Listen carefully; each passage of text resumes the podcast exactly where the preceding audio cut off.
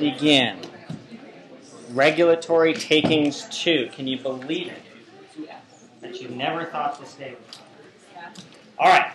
So here we go. So first up,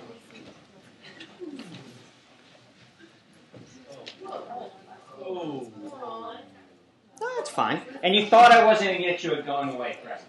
Uh, so it's fine. I think it's fine. Jared, what are you doing? Yeah, all right. It's distracting and annoying. Please turn. Not that you aren't normally distracting and annoying.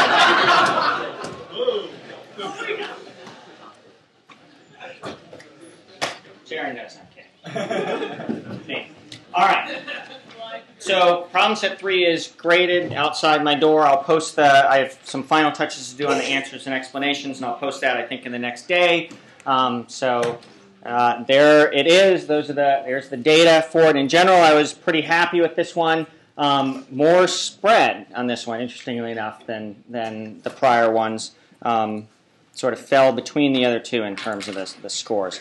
Um, so here's your overall combined, just so that you know for your own purposes uh, where you fall um, in terms of the, the overall problem sets combined.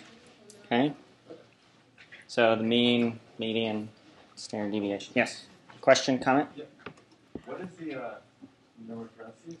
Uh, that's total possible. Oh, okay. So 37.2 of 48. Right. Okay. All right. Questions, comments? All right. While we're at it, let's have a small discussion about scantrons. Some observations from the last problem set. Right. So first of all, a large number of you did not fill in bubbles on your name, which meant that it took a long time to figure out whose uh, uh, uh, pro- whose answer key was whose it is. Um, so just do the bubbles as well, and that way the computer picks it up, right? And that's so we we grade anonymously here at at um, at the law school. So not only do we assign grades randomly, but we assign them anonymously. so you get both, random and anonymous. Just one wouldn't be enough. All right. So that's and then these obviously your area for uh, your um, your answers. Uh, the problem set, the score you got on the problem set, by the way, is on. You pick up this sheet. It's on the back. I had them write it out on the back. Okay, and but both both your your written explanations and your Scantron are available outside my office. All right. Questions about that? That's the, uh, the exam ticket number that you're given, right? Exactly. You will be given an exam ticket number, and so that's what you're what you do, and you'll put that as well on the sheet that you'll turn in for your short answers and things like that. So just be sure, don't put anywhere on anything anything that's identified. No in the comments, hi Professor Wagner, whatever. Don't don't do it. All right, because we do like to be as anonymous as possible. Okay. All right. Questions, comments? No. All right. All right, so we've got two cases to do today. So Loretto and Lucas, regulatory takings. All right. So Loretto is a is a fun case, right? So Mrs. Loretto acquires an apartment building. Here it is, um, in in New York City on the Upper West Side, uh, and then the local cable company um, uh, has installed. Please be as neat as possible. Okay. Please be as neat as you can. Okay. And seriously, like if I give you three lines, please try and keep it to those three lines. The down the margins and around the other side of the page gets difficult for me to follow. All right? All right. Uh, and again, with the exam, I will, uh, when it's done, it's not done yet, and it probably won't be until a couple of days before, and you've got some time since you've got, what, torts and contracts before then, so um, you're probably not even sort of thinking about the property exam yet. But when you, when you do get turned to that, uh, I'll post the instructions page, so you'll know exactly how many questions there are and stuff. What did they do to you? Yeah. Was that a permanent physical occupation? That was... Brittany looks very guilty. All right.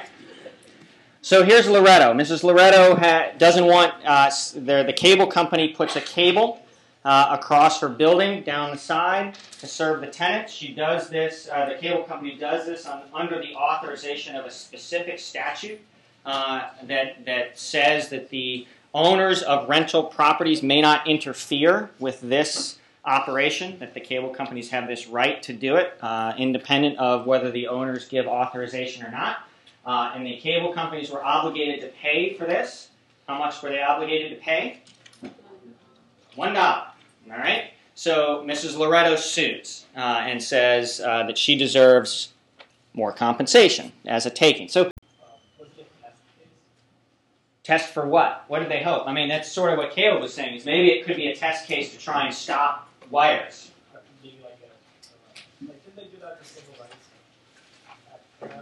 Oh, sure, no, there's a long tradition of test cases, but usually the test cases, the result will actually matter. I mean, here it seems like what's the result? The cable company pays a little more.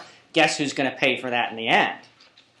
You, right? I mean, the cable, the person who's who's renting the apartment is going to end up paying a little more for cable. So, Would it extend beyond cable though, like for all property owners? Okay, right. So maybe Mrs. Loretto feels like she's doing this on behalf of all property owners everywhere, and that once she gets a, a, a ruling that says physical occupations are takings, what? Then she feels good? I mean, does that justify the millions of dollars that seem to have been spent in this? I mean, this goes all the way to the Supreme Court. This, hmm? I don't know. That's why I'm trying to let's figure this out. I mean, part of this to ask yourself is what what's going on. I mean, clearly Mrs. Loretto doesn't seem to be doing this on her own. So what is what's going on here? So, it's just like what Craig said with it, is, so she's doing it for all the property but even if, even if it wasn't just for everybody, even if it was just for herself, that the idea that you can somehow get away with this is just not fair, that, like, yeah, it's only a wire right now, but what if it's Sure. even bigger? So Okay, so a slippery slope sort of thing, right? Okay. idea that if, if, if the cable company can do it, how come somebody can't put like a satellite on your roof or whatever else they want? It's something that is really gonna be impactful, Right now, remember, however, that, that Penn Central certainly says that if it's impactful, meaning it's if, it, if it's a really significant reduction of your value, then that might indeed be a taking that would require compensation, right? Depending on how the balancing factors would work out, right? So the balancing factors for her, even if she sort of wins, they aren't going to work out that well, right? So the question is, what's going on? Clearly, she's not sort of paying this out of the, the money she's getting from the, the renters. Uh, so apparently, prior to 1973, the way to obtain uh, authorization for installation was paid five percent of its gross revenues to Right. landowners. So Right, we just talked about that. That's going to be a couple hundred bucks a year. That doesn't help her, right? That definitely doesn't finance Supreme Court litigation. Yep. Maybe she's trying to beat other housing regulations and make you put certain things in the house, like fire extinguishers and fire alarms and other stuff. Okay. So you're taking- All right. Yeah, maybe she just really wants to not, and then maybe some of those cost real money, and so therefore she feels like she would save real money. Maybe. I think there's a much more simple example or answer for this. Jeff. I'm not sure, and this is kind of like out of left field. Is there another type of technology that is trying to be brought into people's homes that's less invasive, and they want to give the cable companies that are existing a harder time? Okay. I don't know, like what? I mean, this is would it be dish? This is early, early in the dish era, so I don't think it would be dishes. I don't know. I don't think that's it. She want to be able to charge the cable companies for access to the buildings, so that she can negotiate with them to charge them for access to the buildings. Right. Although they're going to just get the, they just have authorization from the state, and the, the question of the cable companies is not even going to end up really paying. It's the state's going to have to pay her, right? And does anyone have any doubt that the state is going to continue to say that cable companies get the right to put in cables, which is true? So she's going to end up with. It can't be that. It can't be that she thinks she's going to make a bunch of money off the cable companies. So what is it? What is going on? Could it be that she was trying to get her pen- tenants to pay more to have cable in the building? Okay, but is that going to finance the millions of dollars of, of Of- like I mean, remember the, the dollar amount. I mean, think about the cost here is there's huge fees and attorney's fees in getting to the Supreme Court, right? You're getting through a, a local state court, on up the chain, and then uh, and then beyond. Right? Lots and lots of money. Travis, what do you think? Well, there's a problem with a lot of older uh, areas where you're ins- installing new technologies like cable, where you have all these unsightly cables running everywhere, and there's a lot of factions in society that want it to be more modernized, and this will give an incentive to uh, put the gra- cables like underground and whatnot. Okay. Raising property value. of the Maybe. Maybe. Do you think that? But, but certainly for her, that isn't going to matter very much, right? When we go back to the possible, she's the front. Good. So you guys are on to something with this whole front operation. What is? There, but there's a much simpler, less conspiracy-oriented front that's going on here. Does she just want to be immortalized by having her name? Maybe, but I've already given you one clue, which is this: it's not her. Who's driving this? She's not driving it. Who's driving it? Clearly, she's not driving it. Who is? Are there other cable companies? Because they never mentioned any other ones in here, but it seems like they're probably. Maybe, but again, I don't think they're going to be hurt, Even if we go back to the old five percent rule, it just means they jack the prices just a tiny bit, right? Well, the building looks like it's in a nice area, so what about all the people who live there who don't want? Okay, so you think they might be financing this Yeah, because like, I mean, if you can just go in and. for these one-inch strips down the sides of their buildings? I don't know. Maybe. I'm not sure. It's it's simpler. It's got to be sim- even sim- What's the simplest explanation? Simplest possible explanation of who's driving the bus on this one. Lawyers, Yeah. Why? um, they get attorney's fees from. You got it. In many cases, when you sue the government, you get attorney's fees. And why we often give you attorney's fees for suing the government? We want to encourage people to sue the government to, in order to, to implement the rules that limit the government, right? So, so who's the one who's spending millions of dollars? The attorney. Who wants to get paid the millions of dollars? The attorneys, right? So it's probably, we don't know this for sure, but this is probably an attorney uh, fee generating uh, gambit. And, and there might be some public interest litigation as well. Now, nowadays we see things like in the Kelo case where it was a public interest law firm that was behind so it might be, but even even absent sort of the public interest part of it, there's still incentives on the part of people to pursue these sorts of cases for potential attorney's fees, right? So I think probably the attorney's fees things is a um, uh, lit- the lawyer-driven uh, case, right? All right. So what Loretto says is that a permanent physical occupation is a taking. This is, it says you don't even have to go to Penn Central. This is not a Penn Central case. This is a per se express taking. Permanent physical occupation. The court says this deprives the owner of all incidents of ownership. Right? To permanently and physically take somebody's property, right? It's unlike merely removing one of the sticks from your bundle. What Justice Marshall says is you're cutting all the sticks off. Okay? Different. It's a it's a much different, the court thinks, injury to your owner autonomy, right? You as the owner should have the autonomy to decide who gets to um, uh, be on your property and when. And uh, although in some cases regulatory reasons we will allow that to bend a little bit, this kind of permanent physical occupation is deeply damaging to people's autonomy, owners' autonomy. Right? The court says this is easy. This is an easy thing to apply. It's an easy thing to approve uh, to, to prove.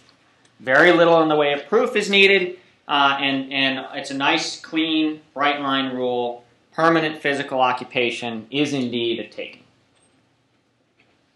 It's the right answer. I mean, this is a big shift, right? This, remember, Penn Central. So Mahon sort of starts us down this road, right, and says for the first time that a regulatory regime can be a taking. Usually we used to think of takings as only when you literally took somebody's land and converted it to public use, right?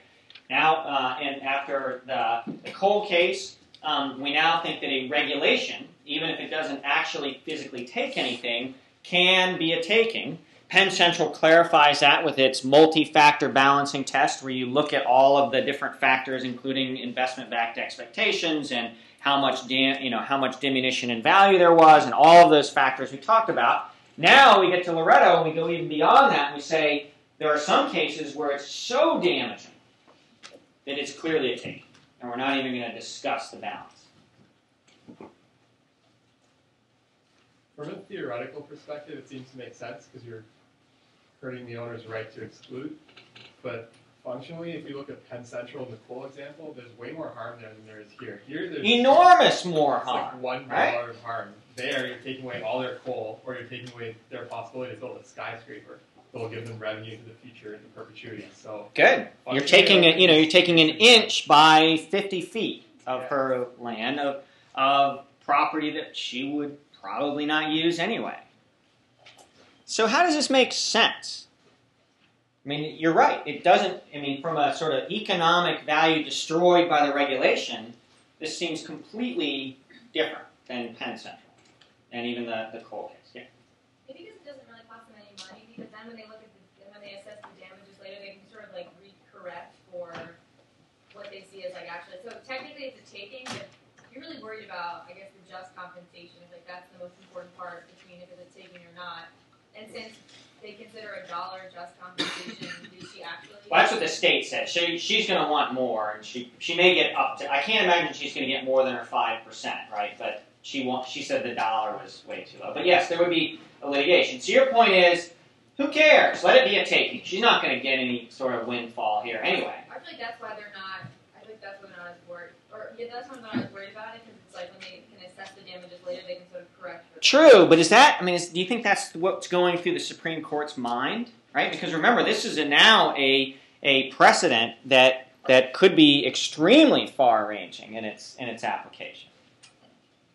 I mean, I, I thought that the dissent arguments are pretty strong. I mean, to me, this looks like a mailbox, and they talk about that statute that regulates, regulates the mailbox. I mean, it's a method of Sure. with the tenants. Right. So the dissent says we have a ton of regulations that apply to people who are renting their buildings. Among them, you have to provide space for mailboxes. You have to provide fire extinguishers. There are other permanent. You know, there are other things you have to do. So how do you distinguish? How does the majority distinguish that? I, I don't know. I mean, to me, this seems like the mailbox statute would be overruled by this holding, and, and even that statute requires people, the, the landlords, to pay for the mailbox. All right. What do you think? Anyone want to argue for the the majority seems to think that this does not affect those, and it says they say so expressly that this does not affect the traditional regulations on uh, landlord-tenant relationships. Well, I think the difference between a mailbox and, and cable access is that it's very, very important that people have access to the mail and that, and not just for their own purposes, so that they can communicate elsewhere, so that they can receive jury summons Oh, true, but you know the very first line of this opinion says, um, uh, let's see. I should have had that. Uh, 1289, under heading 2, the Court of Appeals determined that the 8, at section 828, giving access, serves a legitimate public purpose of rapid development and maximum penetration by means of communication which has important educational community aspects and within the state's police power. We have no reason to question that determination. It is a separate question, however, whether an otherwise valid regulation so frustrates property rights that compensation must be paid. They don't care how good your, your reason is for allowing compensation or allowing the physical occupation. It doesn't matter. But then what's the difference between making landlords pay for spaces for mailboxes Good. and What's the difference? Jared, you've been waving now for five minutes, so this better be good. Cable TV is a private business. The mail is government sanctioned, and it's it's different in that respect. Why? It's still, I mean, I think Zizi would say, look, you still have to give space in your building to this thing which is not you. Yeah, but it's, As an owner, don't you feel violated by having to put these mailboxes in the lobby? no, because the cable TV company is profiting off of putting cable into each of those apartments. The the mail the mail must go through. Mail is It's gotta have- profiting by having that, right? I mean, profiting we mean in very broad terms, right? But in theory, the mail is getting revenues by having that in your building. And yes, Zizi's right. This is very important. We think mail is very important. But the state has also decided that cable TV is critical to the economic development of the, of the city and state as well. Okay? Um, well, they seem to draw a distinction between the cable TV company, like that's authorization for a third party to take a small sliver of your wall, whereas they don't seem to think that the mailboxes are third parties. We're just requiring the landlord to do something. And that's not a third party. So All right. So I mean, un- be a little more sympathetic. What is the what are the court clear? The majority clearly thinks there's a distinction there. What is that distinction? I mean, as far as I understood it, it just seemed to be that there wasn't a third party involved. Okay. So where are you reading this? This is this is uh yeah. Yeah, the paragraph in 1294. We do not agree it will have dire consequences. We've always said that states have broad power to regulate housing conditions in general and landlord tenants relationship in particular. And, and, and they cite a bunch of cases. In none of these cases, however, did the government authorize what? Permanent occupation by a third party, which, I don't know, I, So what's the difference? What does the court think the difference is? I think it makes a big difference that we're not. I mean, a mailbox is pretty simple to set up. You can trust a landlord to do that. Whereas with something like cable, you don't want landlords putting in ad hoc cable networks. You want you want the government to own that land so that someone qualified. Yeah, but that's not what they say, right? I mean, what we're talking about is how does the court get away from the dissent says you're you're going to ruin mailbox. I mean, we already require mailboxes, and the dissent or the majority doesn't seem to think that mailboxes are even going to be a problem. That their ruling doesn't affect mailboxes and other um, smoke detectors, fire extinguishers, and other sort of requirements that you would have in order to rent a building. They aren't going to be affected by this decision, and yet they require space. They're required. How is that different? The landlord still owns the area where the mailboxes are, whereas they can now never ever use the space occupied by this very small lot. You got it. Permanent physical occupation. They think there is something different. There's something fundamentally different, and that's their argument about a permanent physical occupation. Here, this is the mailbox.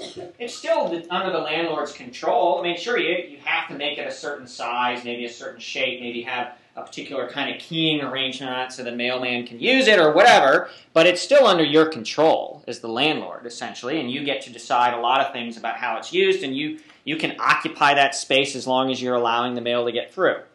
This is different, the court thinks, right? The majority says this is totally different. This is a half inch of space across your building off limits to you. Permanent physical occupation. Buy it? I, I, I fail to see uh, how cable. Many people do, but it's a controversial decision. One is more permanent or, or temporary It's not about the well, it's the it's the physical occupation, the consistent physical occupation by this company that's there. Okay, and so how does the mail? Mailman comes in and out once a day. The box is still there though. Yeah, but the box is yours. You, the landowner, it's yours. Yes, it's regulated into what you can do, uh, but it's still yours. Are you obligated to have it there? Yep. Yep. But not obligated to uh, to not be in that space during the time when the mailman's not there. Can you occupy the same space as a mailbox? No, I mean, look, I agree. It's a, the distinction is pretty thin. I mean, I, I don't know. Would people, anyone want to say that this works? Brandon. Well, it's distinct insofar as the landlord can take a crowbar to the mailbox and build it across the hall. Exactly. You can move it. Whereas if you wanted to move the wire, you have no. Can't do it. No one can move that. So Yeah. I'm not sure that's important distinction, but I think. Oh, yeah, well, I mean, it seems to be, it appears to be the distinction they're making, right? I mean, that appears to be the way that they're trying to carve this line. That, that things like fire extinguishers, yes, you have to have them, they have to be within certain zones, but you can move them around. You have the autonomy as the owner, place them in various ways. This, it's the cable company. They have the right. They have the permanent physical occupation. They're there all the time. They're living on your roof in that one half inch. Utility connections are the same way, though. I mean, you can't move your gas meter, you can't Good. move your power meter. And what do we think of those? Personally, I don't have a problem with it. I enjoy having utilities. So if a if the gas company wanted to put a, a gas line across your lawn, would they have to pay you? no, they'd have to restore it. They to- absolutely would have to pay. They do. Yep. Oh. They use eminent domain for utility connections. We always have in this country for But reasons. to connect your own house to the utility. No, typically from like you to the street. That's that's but that's your property, Well, yeah, but these cable, the cable lines are to connect the. But they're not just connecting in hers; the they're connecting right? to her tenants, right? So that's the issue. Is that she, she even if she says, "I don't want cable," she's not allowed to say no. You're certainly allowed to say, "I don't want gas service. Don't dig up my lawn to give me a gas connection." You're allowed to say that, right? Um, you're not allowed to stop them if they want to put a new gas main down the street that has to go across your yard. They'll just take use eminent domain to take that property. Um, but here, she had no ability to say, "I don't want my tenants to have cable service." That she has to accept, uh, or well, she has to allow the cable company to put this stuff across. I think this is an issue that is best left to the private sector because, you know, um, it should be up to the tenants and people who are going to live in these buildings to decide whether or not they want cable and whether they're willing to pay for it. And if the landlord says, no, I don't want cable, arguably no one's going to live there. That will induce him to put cable anyway. Um, it's sort of something that like incentivizes people living there and creating value for your own building. So for the court to come in here, I'm not really sure if it's doing anything beneficial economically or even efficiently. Right, but I think you're not necessarily debating the court. You're you're debating whether the the state's regulation, which forces cable on the, into every rental property, is an appropriate regulation. And yes, there, it is open to question as to whether that's a necessary regulation or whether it, you know, is the product of lobbying. Right? I mean, what do you what do you do if you want good cable penetration? Well, you force everybody who's renting an apartment to take cable, right? So sure, that's that's reasonable, but the this uh, legislature has decided that question, right? And you're right, the, the court's decision isn't going to change that basic judgment. The question here is whether whether Mrs. Loretto gets her five percent or whether she gets her one dollar. Is it fair to think of mailboxes as more of an extension of the apartment than, say, cable lines are? I know that New York, New York, and probably a lot of places have passed all sorts of weird New York City, back in the day, you had to have a window in your apartment. You could not have an apartment without a window. Okay. all these slummy apartments that had windows literally going nowhere in the middle of, in like going from your living room to your bedroom. Right? And I'm wondering if, if courts are, are. Just shows you that regulations are not always what you think. Yeah. Um, and I'm wondering if the courts are seeing the mailboxes as an extension of the apartments in a way that you have this option with cable. I mean, I guess I don't really see you having the same level of options with your gas main because you definitely 100% have to have access to electricity in your apartment in a way that you don't necessarily need cable. Well, but according to the state, they're both the same, which is in both cases the state, the utility has the right to put their equipment across uh, to serve all of your tenants, and you can't stop them. Now, in the cases of electricity, they pay, uh, and, and in this case, they were just giving the dollar, right? So, I think I see. I mean, so one thing this does raise is what one of the defenses the cable TV company um, came up with was anybody see this? It had to do with with an appurtenant easement. What did they claim that this this was? That this physical occupation? It's not a physical occupation of Mrs. Loretto's property. What it is instead is a a, a, easement that is that is appurtenant to their leasehold that we should conceive of this as really not sort of a violation of Mrs. Loretto's property, but merely the, the, the um, uh, upholding of an easement that she necessarily had to give to them uh, as part of their lease. Clever. Court didn't buy it. Uh, I mean, I know something relevant to easement footnote 16 on page 1293, Mhm. And this is the majority responding to the dissent. And it just reminded me of the advertisement on the side of the building, the uh, things principal advertisements um, from before. Uh, so it's constitutionally relevant whether appellant had previously occupied the space. Um, so Loretto came in and the, the cable company was already there, so they had already gathered a, an easement from being there. Um, and so by having the easement, they still get to maintain that going forward. So, well, that was one argument. Yeah, that's a different, a slightly different argument. But yes, so one argument was she bought the property already. She hadn't, occup- you know, with the prior owner had not occupied it. Therefore, either it's a pre-existing easement or maybe there's an easement by prescription or there's been something in the court again says, oh no, this is constitutional. We're not going to. They don't even really address that very much. We'll talk about that question in just a minute. Um, uh, as far as whether these things run. So, what about this? So, the city could simply require uh, landlords to supply cable TV, right? I mean, that's not a taking. Just like a city could require you must have heat. I mean, that's that's not a taking. So if that's not a taking, I mean, everyone agree. First of all, everyone agree that's not a taking to say you must require cable TV as as part of the right of, of renting uh, in the city of New York? You have to supply cable TV. And I don't think that's that's not a constitutional problem. That's within police power regulation. So that's basically functionally the same, but it's just framed differently. Well, that's the question. It, it is. It's clearly a different. It's a slightly different regulation. So why why not? Why not just you know here it's probably better to have a cable TV just a company who knows what they're doing go ahead and install it uh, for everyone who doesn't have it, rather than have the landlords doing their own ad hoc installations, some of which might be um, you know substandard and have continuing problems. Why isn't it a better uh, achievement of the same basic purpose to simply say, let the cable TV company install cable? I think the satellite companies might have a little problem with it. Okay, I well, be, it would be like if you have with what? The top? with with the city requiring landlords to allow or to kind of have the infrastructure in place to just plug and play on. Oh, sure. Now let's. I mean, we set aside whether it's a wise rule or not, but the question is whether it is a constitutional problem. Well, wouldn't it what, kind of lead to monopolies? It might, but the we. I mean, the utilities are all monopolies already, right? So this becomes like the mailbox thing, then, because then you have a choice of how and where you put it in, right? Right. That's, I guess, and the question is, is that difference, that seems to be a difference enough to escape constitutional scrutiny.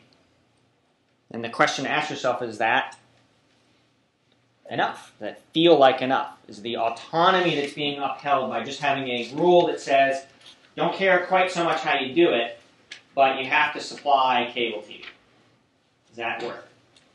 I think, personally, I think it is, but I also think that this is corollary to the, the debate about the mandatory health insurance thing that everybody's in arms about. If, if it was taxed, Oh, good. Let's bring that in because we're not. Yeah. it's the same thing. though. Yeah. I mean, they're saying, basically, they're saying, I don't mind if, if you tax me and then spend my tax money on this, but if you're telling me I have to spend my money on this, you know, that's, that's different because it's not constitutional.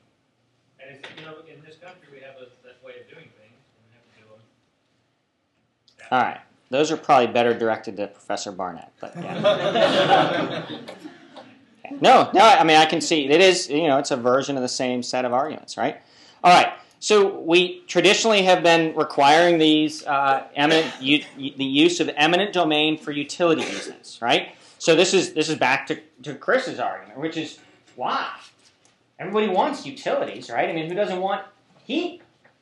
Why do we need to use eminent domain for this sort of thing? Doesn't everybody get the benefit of, of utilities? Why do we require eminent domain? Is there sort of well, it's a check on the government. Good. And then two, I feel like, yeah, like it, it's a check on the government, but I also feel like there's an element of like paternalism here, sort of like, like we're gonna take your, we're gonna do eminent domain and pay you for it, but we think that this is something that's worth Good. having. Sure. I mean, again, sort of back to the Pennsylvania coal case where the court thought it was important to have police regulatory takings in part because it forces the government to internalize some of the costs of doing this. And they'll be, they'll be, you know, presumably thinking more carefully about it. So the idea here might be something along the lines of the, the utility companies are going to think more carefully about just how much of their lawn they have, of your lawn they have to dig up if they have to pay for it, right? Are they going to dig up your prized apple tree, or are they going to figure out a way around it so they don't have to pay you the twenty thousand bucks for your rare apple tree? So that's the sort of thinking that we would that, that I think is behind the idea that we want people to use or want utilities to use eminent domain. That these sorts of intrusions into private property are significant enough that yes, we need to allow them, right? We have to allow them because people do need gas, they need water, they need electricity, so we're going to have to allow them at the end of the day. But let's force the government, force the utility companies to internalize as much of the cost as possible, take the most steps they can to avoid um, uh, the hurting the landowner, uh, and therefore, hopefully, this compromise works out. Okay.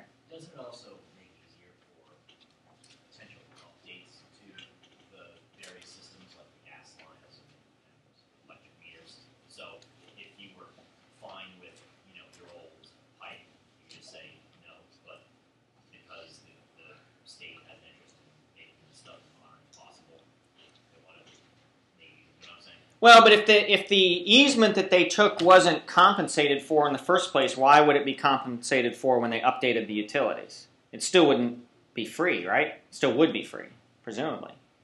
Yeah, Right. uh, But the, the homeowner could just, without the eminent domain, how the homeowner could just say.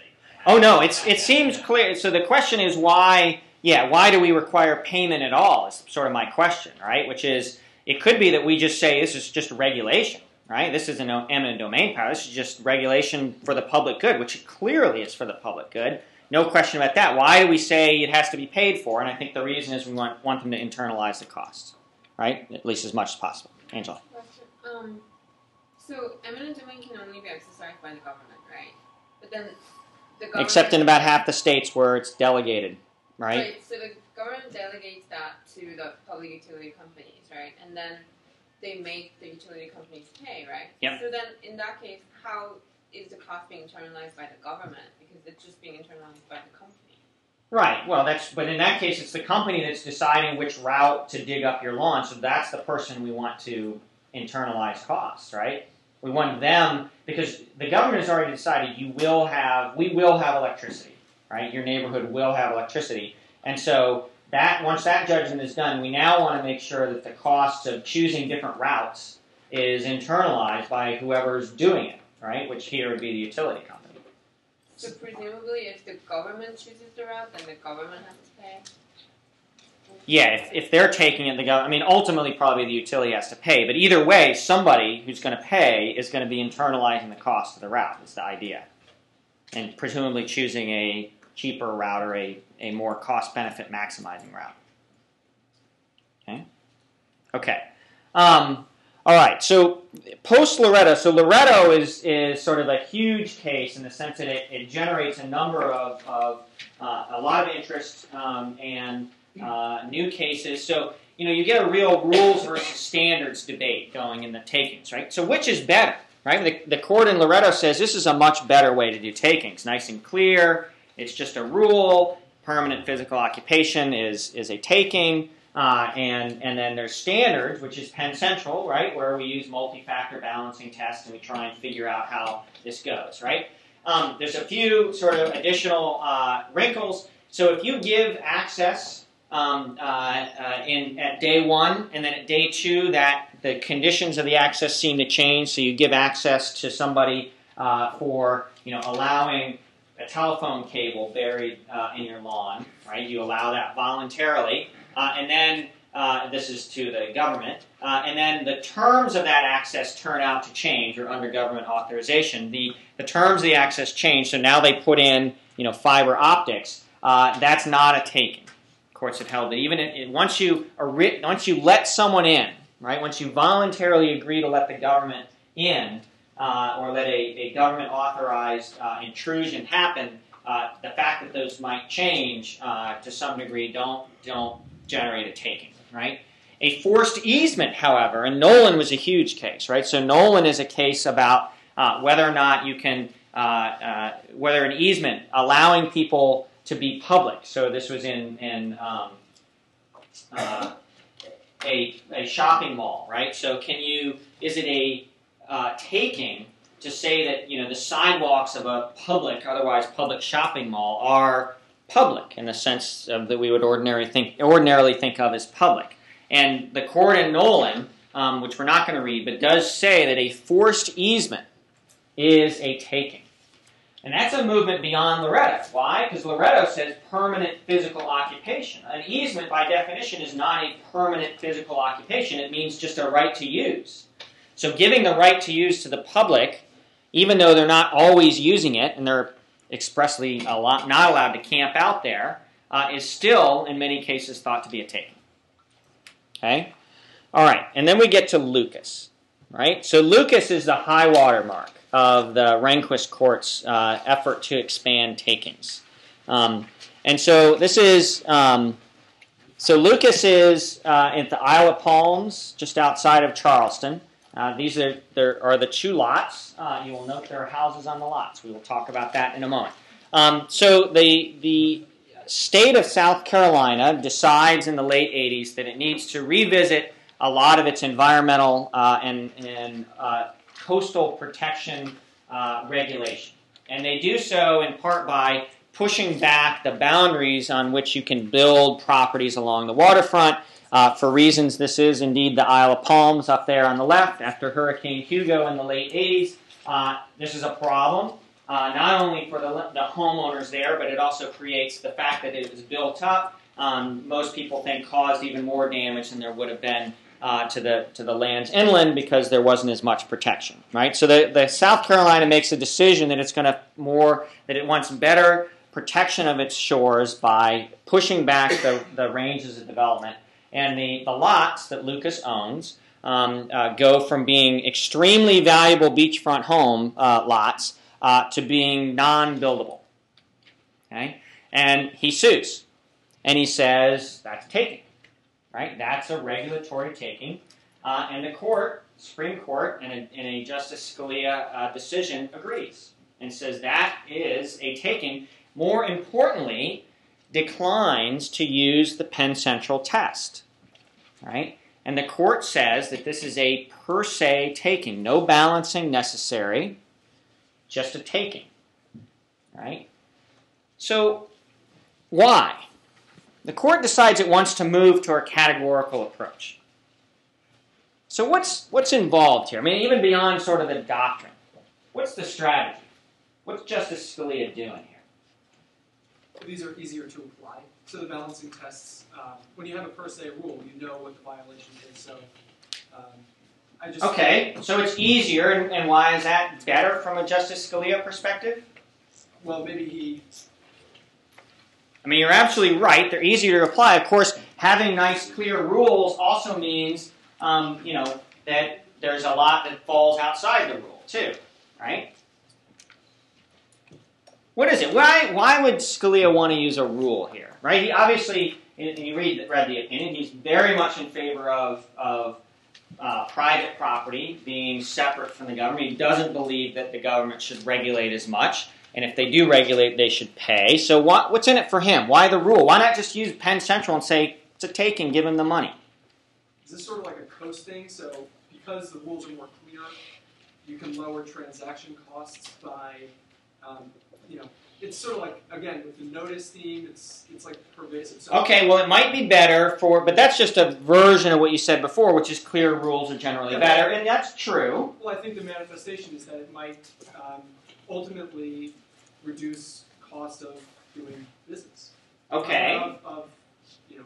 No, and I think you're right, and that might be part of the part of the deal. But let's let's be a little more ideological here, right? You're Justice Scalia. You want to push an agenda. You have an agenda uh, of pro property rights. Why not just say this is Penn Central taking? Give them the money. That would achieve exactly the same end result in this case, which is Lucas would get paid it would protect the property owner fully, but he doesn't do it. Why does he choose instead to do something else? I think that leaves it more open to being more judged by case by case basis, and then Scalia won't have any power over how the factors are actually weighed.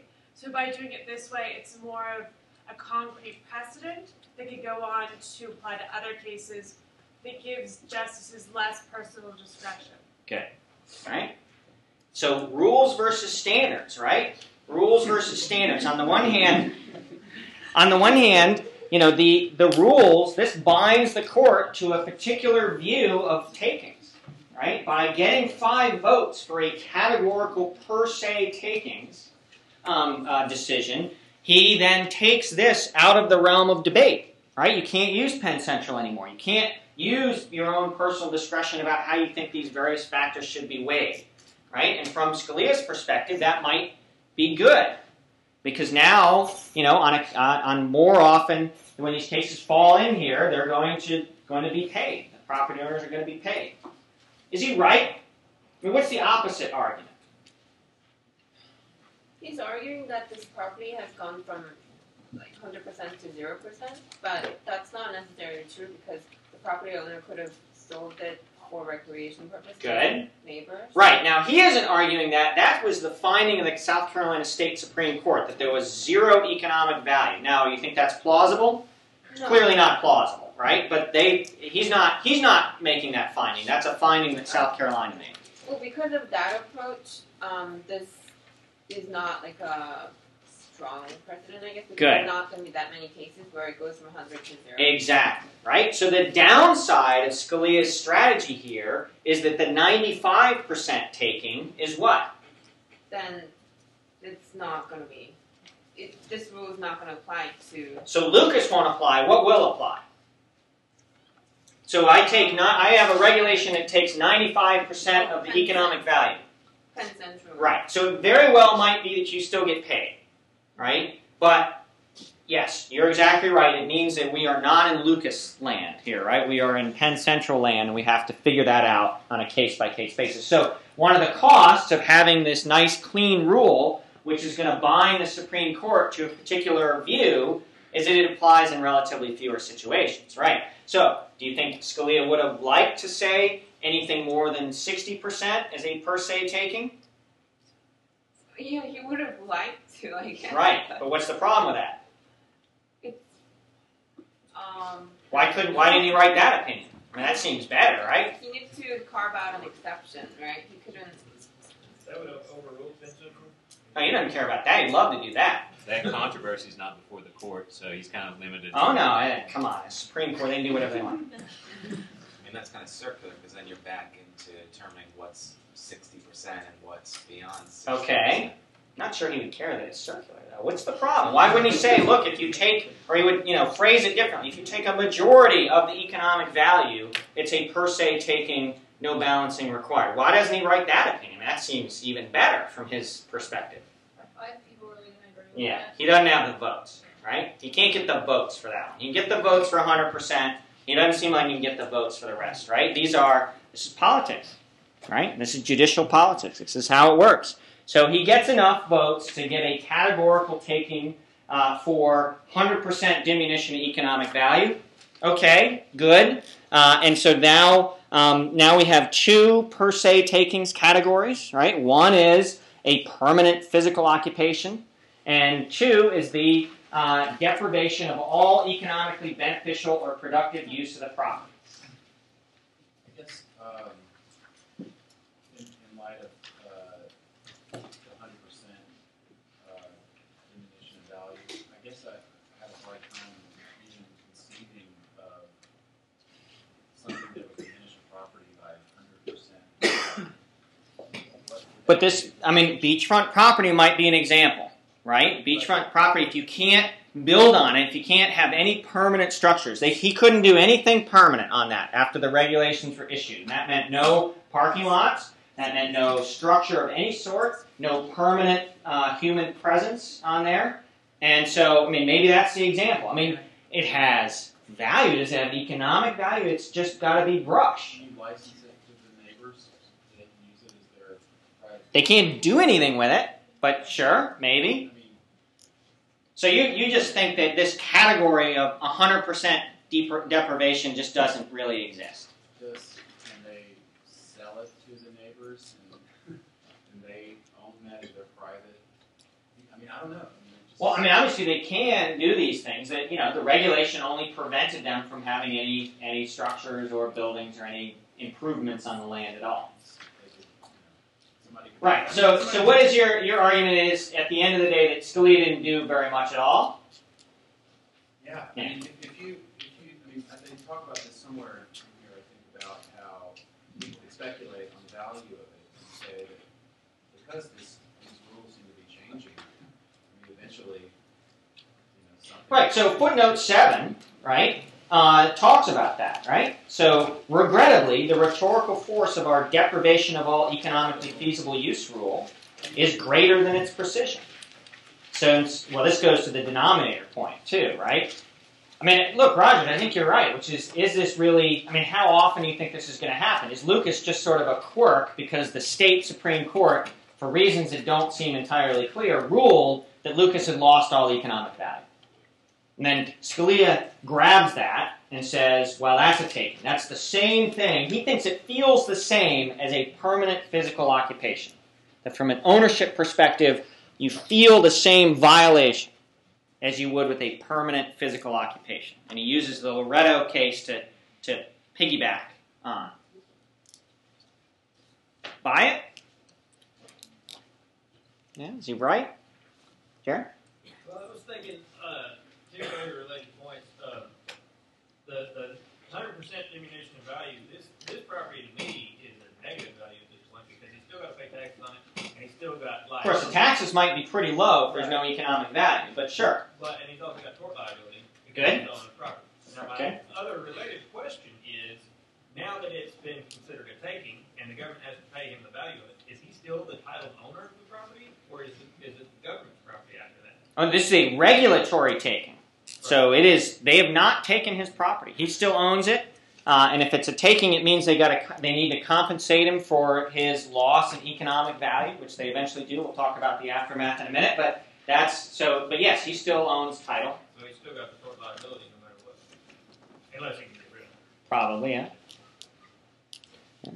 All right, so so that's that, and then the, the Supreme Court says this, that this measure was intended to prevent serious public harm, right? So I mean, the Supreme Court, the South Carolina Supreme Court is not dumb, right? They say this is just nuisance, right? We're just we're preventing harms. What are the harms? Well, we we have studies showing that if you build too close to the ocean and a big storm comes along, you're going to cause a lot more erosion than you would if you didn't build there. So we need these open spaces, these buffer zones there in order to maximize the overall benefit of the coastline, right? And it's a harm prevention on, on big storms. So why is that not? I mean, that's we know that nuisance regulation, police power regulation, is just not a taking. How does he deal with this? How do we know when something is a complete destruction of your economic value versus just trying to prevent a harm uh, from the use of your property? Well, doesn't he say that like if something's a nox- noxious use, it's like in the eye of the beholder? Good. So like you could look at something and be like, oh, this is really harmful, but really, it's not that harmful. It would just provide maybe a public benefit. Good. So like Right. So he doesn't believe the Supreme, the South Carolina Supreme Court and their claim that this is helpful to the public because we, you know, Well, I think that he's saying that then anything could be helpful Okay. to the public, and therefore you wouldn't have to provide compensation. Right, but so so I think you're exactly right, right? So he wants something. He says that we can't just take the the, the legislator at its word for um, what it thinks is nuisance or harm prevention because you know who knows they can say anything that they want.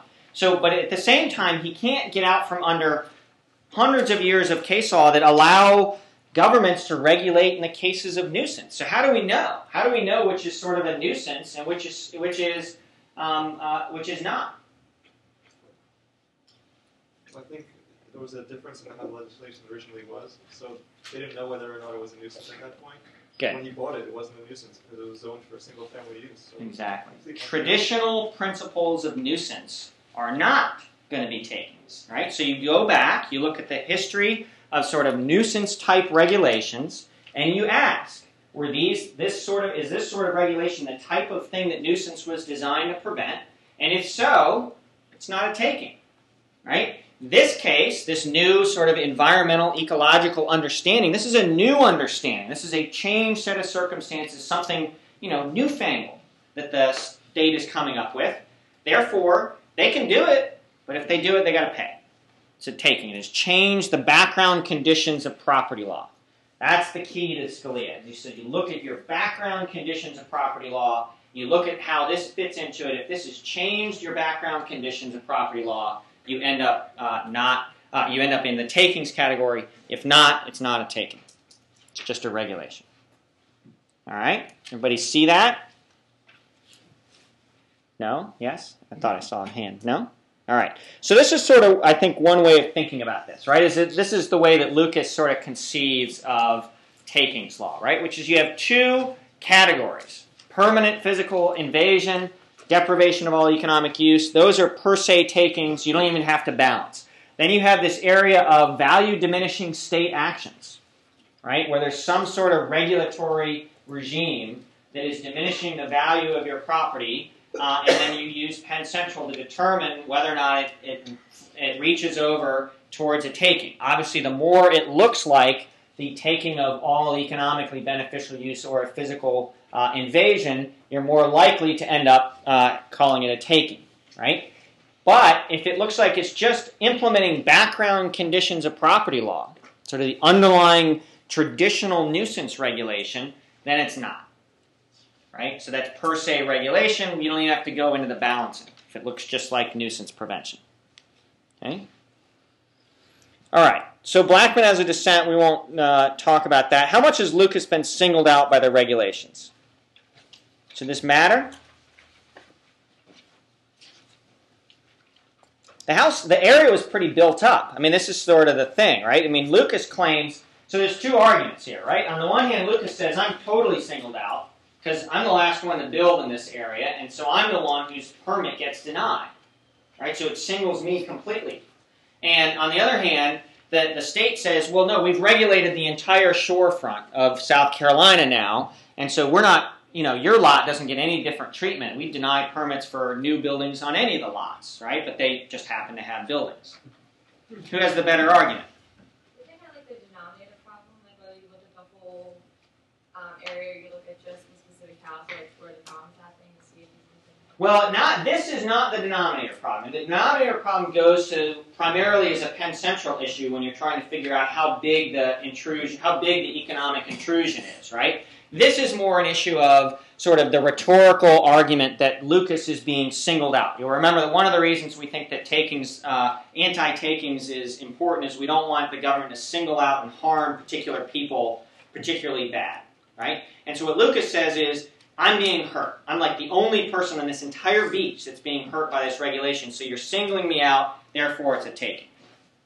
I, I kind of see it though as if you look at the whole beach, you're saying, but we're imposing these regulations on everyone, and just because they happen to be in a different circumstance than you, if you look at the whole beachfront, it's Good. not just you. Yeah. You happen to be being hurt by it. That's what the state says. The state says everybody is now, from this day forward, subject to these regulations. Yes, they're lucky they built their houses before you, and you had the misfortune of applying for a permit after, and so tough luck, but everybody has to deal with this now.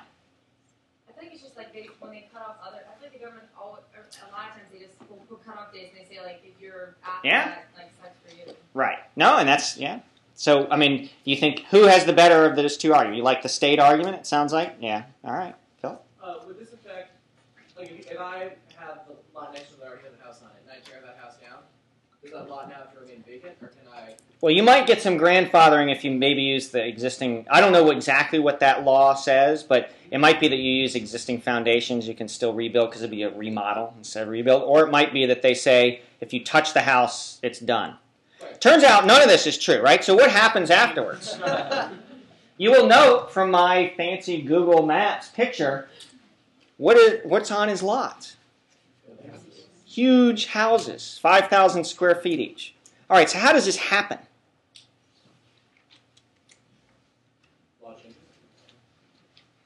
Not exactly. Well, we don't exactly know, but what happened? So Lucas wins, right? The ruling is he's got to get paid, right? So they negotiate with the government for a while about that. What ultimately happens? I mean, I'm just speculating, but I would imagine that they settled, uh, because now that Lucas has the court decision, he can make arrangements with the government, and the government would rather not pay that, that amount, the takings amount to him, and rather just let him, uh, develop the property. Okay, maybe that's not exactly what happens. Well, they, they paid him and then they They paid him, and as part of the settlement, they actually then took the property from. They agreed on a sale of the property for an inflated amount, depending, right? Good. Then they had to, they couldn't take the hit, so they sold it. Exactly. And then, by, you know, shockingly enough, when they sold it to that developer and he applied for a permit, what happened? I guess he got. They approved the permit. In fact, they approved the permit before they put it on the market, right? So the state settles with Lucas, right? Takes as part of the settlement agreement, they pay him a bunch of money, 1.8 million dollars, uh, and takes possession of the lots, right?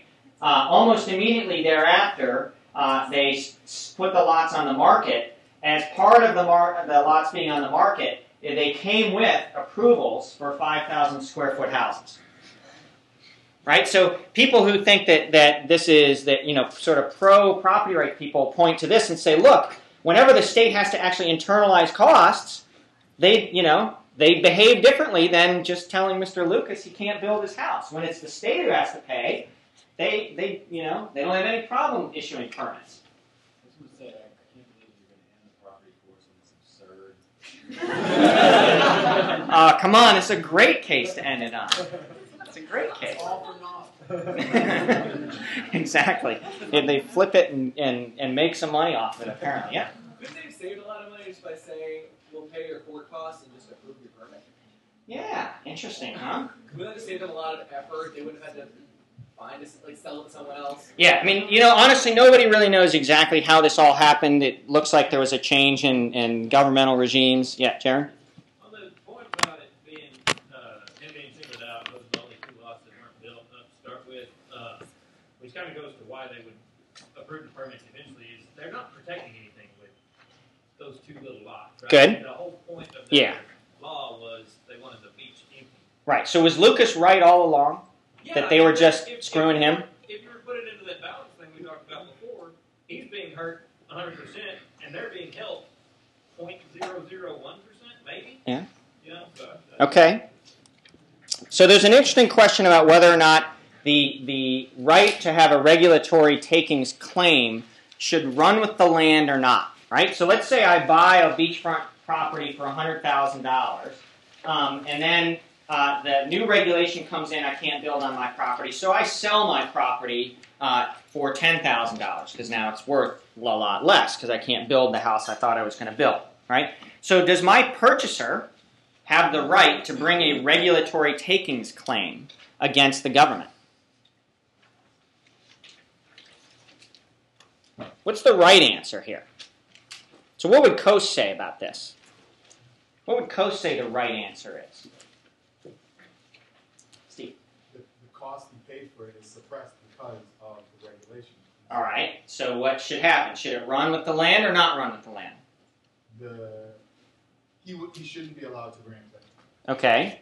Probably. I mean, I think Coase would basically say it doesn't matter as long as there is a rule, right? So as long as whoever's purchasing the lot knows or doesn't know whether the regulatory regime runs. Now, apparently, if I sold it for 10 grand, probably both of us thought it was not going to run, right? And the argument that Coase makes, as long as that's a clear rule, then that's a rule, and we can all contract around that, and transaction costs aren't high, right? Unfortunately, the Supreme Court has said that whether or not a regulatory takings claim runs with the land is a, get this, matter of Penn Central balancing.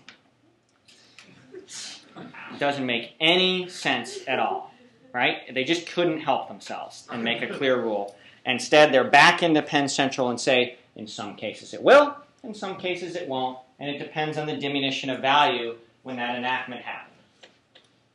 All right? You guys are going to have fun in con law for a whole semester. To be great.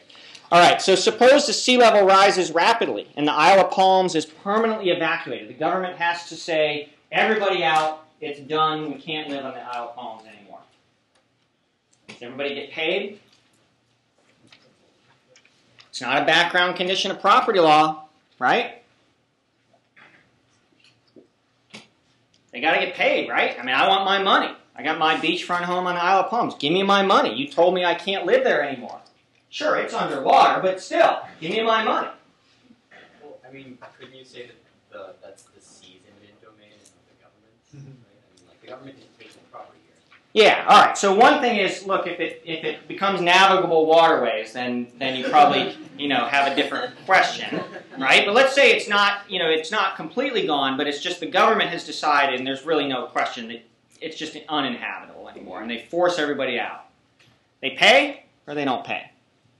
I feel like that in this case, you could say it's like a valid use of like the police power of the state to like regulate it because it's for like human safety and like protection that they're doing it. And Yeah. I think you're exactly right. So I don't think they would have to pay because it is a valid use of regulatory power when there are dramatically changed circumstances, such as, for example, you know, radical global warming uh, that would raise sea levels and therefore cause this uh, land to be uninhabitable. Let's say for some reason they were found that they did have to pay, would they be compensated for the amount that the homeowner's insurance would come in? Would the government be able to? So if, if the, I think, I mean, that's an interesting question because it would depend on the condition of the land at the time. Remember, so you use the Miller case for your just compensation analysis. It depend on the condition of the land at the time the taking, at the time the permanent evacuation order was issued, right? And if it was destroyed, then you would probably only get the destroyed value. If it wasn't yet destroyed, you would probably get the pre-destroyed value. Okay? All right, that is it. I guess I should have a com- inspiring speech, but I do not. I can't believe how far you guys have come in a semester. I'm sure you can't either. Hope to see you in some classes in the future. Don't be strangers. A few of you, we, for variety of reasons, missed having lunch and coffee. If you, uh, I would strongly enjoy having those next semester when you get some time. Probably in the next two weeks. You have a lot going on, uh, but you know, have fun. Do your best on your exams. Have a great Christmas break, and I'll uh, hopefully see you down the road. So.